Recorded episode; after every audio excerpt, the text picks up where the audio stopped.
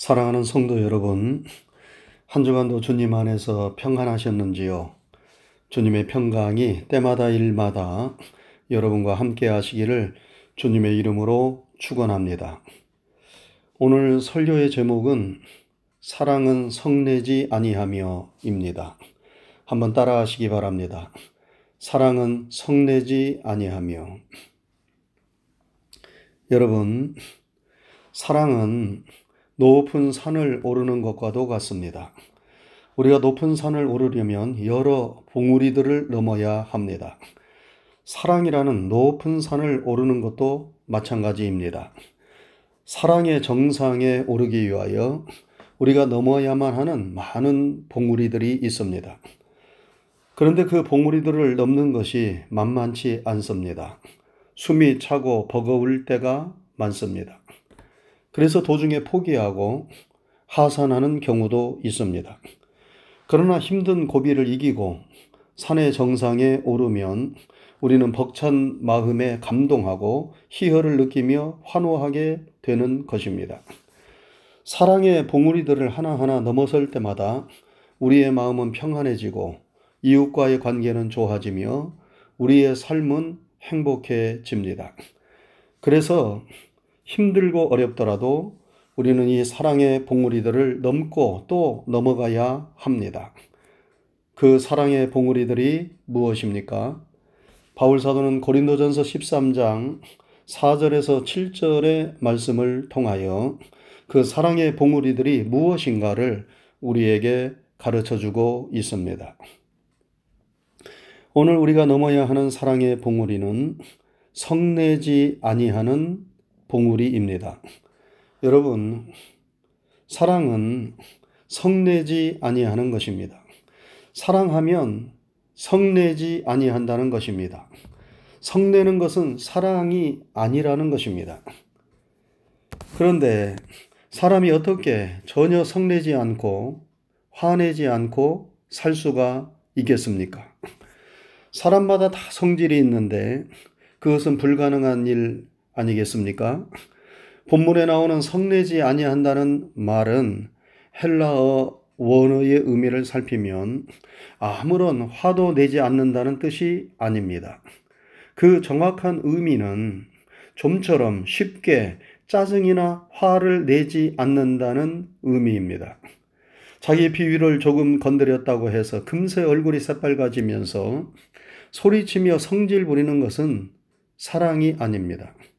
정말 사랑하는 마음이 있다면 누가 웬만큼 건드려도 좀처럼 화내지 않을 것입니다. 여러분, 사랑하면 사람이 아주 관대해집니다.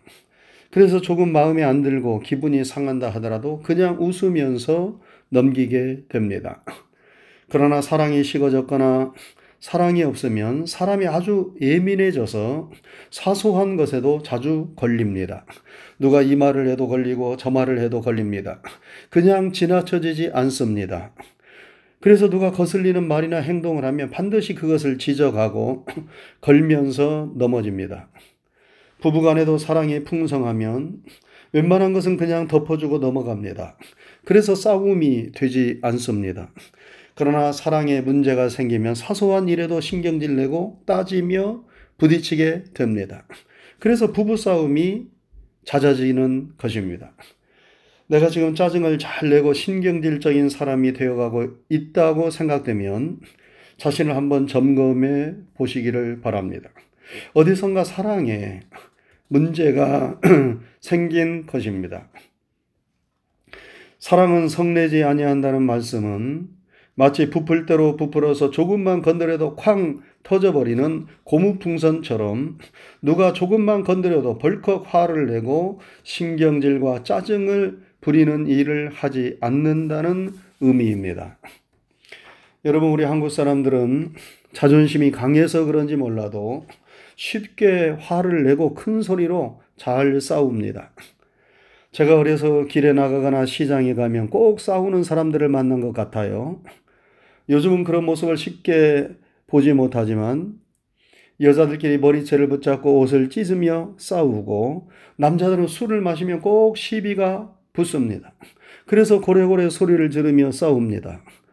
동네 창피한 줄 모르고 그렇게 싸우는 사람들이 많았습니다. 아무래도 살기 힘들고 모두가 여유가 없어서 그렇게 쉽게 화를 내고 싸운 것 같습니다. 그런데 지금은 많이 좋아졌지요. 우리가 쉽게 성내고 싸우는 것은 우리 마음에 사랑과 여유가 부족하기 때문입니다. 여러분, 사랑은 성내지 아니하는 것입니다. 그러면 우리가 왜 쉽게 화내거나 성내지 말아야 합니까? 그것은 첫째로 우리 인격의 미성숙함을 드러내기 때문입니다. 여러분, 익은 벼는 고개를 숙이고 조용합니다. 그러나 덜 익은 벼는 고개를 쳐들고 팔랑거립니다. 깊은 물은 조용히 흐릅니다. 그러나 얕은 물은 온갖 소리를 내며 시끄럽게 흐릅니다. 인격이 성숙하면 사람들은 늘 자기를 살피며 마음을 다스립니다. 그러나 성숙하지 못하면 자기 감정과 마음을 다스리지 못하고 그것을 있는 그대로 드러내고 폭발시킵니다. 그래서 사람들이 어려서는 많이 싸우다가 장성하고 성숙해지면 덜 싸우는 것 아니겠습니까? 성경 자문에 보면 노하기를 더디하는 자는 크게 명철하여도 마음이 조급한 자는 어리석음을 나타내느니라 말씀했습니다. 쉽게 화내고 성내는 사람은 자신의 어리석음과 미성숙함을 드러내는 것입니다. 그러므로 우리는 쉽게 화내거나 성내는 일을 삼가고 조심해야 합니다.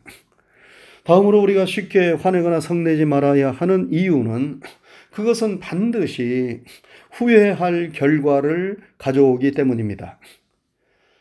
야고보서 1장 20절에 보면 사람의 성내는 것이 하나님의 의를 이루지 못함이라 말씀했습니다. 하나님의 의를 이루지 못한다는 말씀은 하나님이 기뻐하시는 좋은 결과를 가져오지 못한다는 의미입니다. 화가 나고 성이 나서 기분 내키는 대로 행하면 반드시 후회하는 결과를 가져온다는 말씀입니다. 여러분, 가인이 동생 아벨에 대한 분노의 마음을 품었습니다. 하나님은 그러한 가인에게 죄의 소원이 내게 있으나 너는 죄를 다스릴지어다. 이렇게 말씀하며 경고했지만 가인은 그의 마음을 다스리지 못하고 동생 아벨이 홀로 들여 있을 때 돌로 동생을 쳐 죽였습니다. 그런 동생을 죽이는 인류 최초의 살인자가 되어 늘 양심의 가책을 받으며 사람들을 피하여 도망 다녀야만 했습니다. 모세는 광야에서 물을 달라고 아우성치며 원망하는 백성들로 인하여 화를 내며 반석을 두 번 지팡이로 내리쳤습니다. 그런데 그 일이 하나님 보실 때에 하나님의 영광을 드러내지 못한 일이 되었습니다. 그래서 그는 가나안 땅을 멀리서 바라만 볼 뿐 그 땅에 들어갈 수가 없었습니다. 한 순간의 감정의 폭발이 그 당시에는 시원하고 통쾌할 수 있을지 모르나 그것이 두고두고 화근이 되고 불씨가 되어 좋지 않은 결과를 가져오게 되는 것입니다. 그러므로 우리는 노하기를 더디하고 성내기를 더디해야 합니다. 한 가지 더 우리가 쉽게 화를 내거나 성내지 말아야 하는 이유는 한번 화내고 성낸 것은 돌이킬 수 없기 때문입니다. 여러분, 물이 한번 쏟아지면 다시 주워 담을 수 없는 것처럼 사람이 한 번 화를 바라고 성을 낸 것도 다시 돌이킬 수 없습니다. 나중에 후회해 봤자 이미 때는 늦은 것입니다. 가인이 동생을 죽이고 얼마나 후회했겠어요? 모세가 화가 나서 반석을 두 번 내리치고 얼마나 후회했겠습니까? 그러나 이미 동생을 죽였고 반석을 내리쳤습니다. 후회해도 다시 돌이킬 수 없는 것입니다. 제가 생각하건대 교도소에 가면 아마 대부분의 교수들이 껄껄 하면서 자신들이 한 일들에 대하여 지금 후회하고 있을 것입니다. 그때 내가 조금만 참았더라면 좋았을 걸. 그때 내가 조금만 성질을 죽였더라면 이런 신세가 되지 않았을 걸. 껄껄 하는 탄식 소리가 하늘을 찌를 것입니다. 여러분, 사람들은 다 홧김에 일을 저지르지요. 홧김에 불질러 버리고 홧김에 이혼해 버리고 홧김에 도박을 해서 재산을 다 날려 버리고 홧김에 사람을 칼로 찌르고 총으로 쏴 죽입니다. 홧김에 무슨 일을 저질렀다는 것은 자신의 분노의 마음을 다스리지 못하고 그만 폭발시켰다는 것을 의미합니다. 여러분 폭탄이 한 번 터지면 사람이 죽고 건물이 무너집니다. 다시 돌이킬 수 없습니다. 사람이 분노하는 것도 바로 그와 같은 것입니다. 그러므로 우리는 참고 참으며 노하기를 더디하고 성내기를 더디해야 하는 것입니다. 그럼 우리가 화가 나고 분이 났을 때 우리가 어떻게 우리의 마음을 다스려야 합니까? 먼저 상대방을 이해하고 사랑하려고 노력해야 합니다. 우리가 쉽게 분노하는 것은 사랑의 결핍에서 오는 것이기 때문에 우리가 상대방을 극률히 여기며 사랑하는 마음을 가지면 분노의 마음을 가라앉힐 수 있습니다. 다음으로 분노를 폭발함으로 일어날 결과를 미리 생각해야 합니다. 분노를 터트리는 것은 최후의 수단입니다. 모든 관계가 끝장나도 좋다고 생각할 때 화를 폭발시키는 것입니다. 그런 자신감이 없다면 우리는 분노를 폭발시키기 전에 한 번 더 생각하고 참아야 합니다. 그리고 분노가 일어날 때 분노를 창조적으로 분출시키는 방법을 우리는 나름대로 개발해야 합니다. 어떤 분은 화가 날 때 주기도문과 사도신경을 외우시는 분이 계십니다. 어떤 분은 화가 치밀어 오르면 운동을 합니다. 운동을 하면서 달리면서 땀을 흘리고 화를 가라앉힙니다. 어떤 분은 여행을 하거나 목욕을 하면서 화를 가라앉히기도 합니다.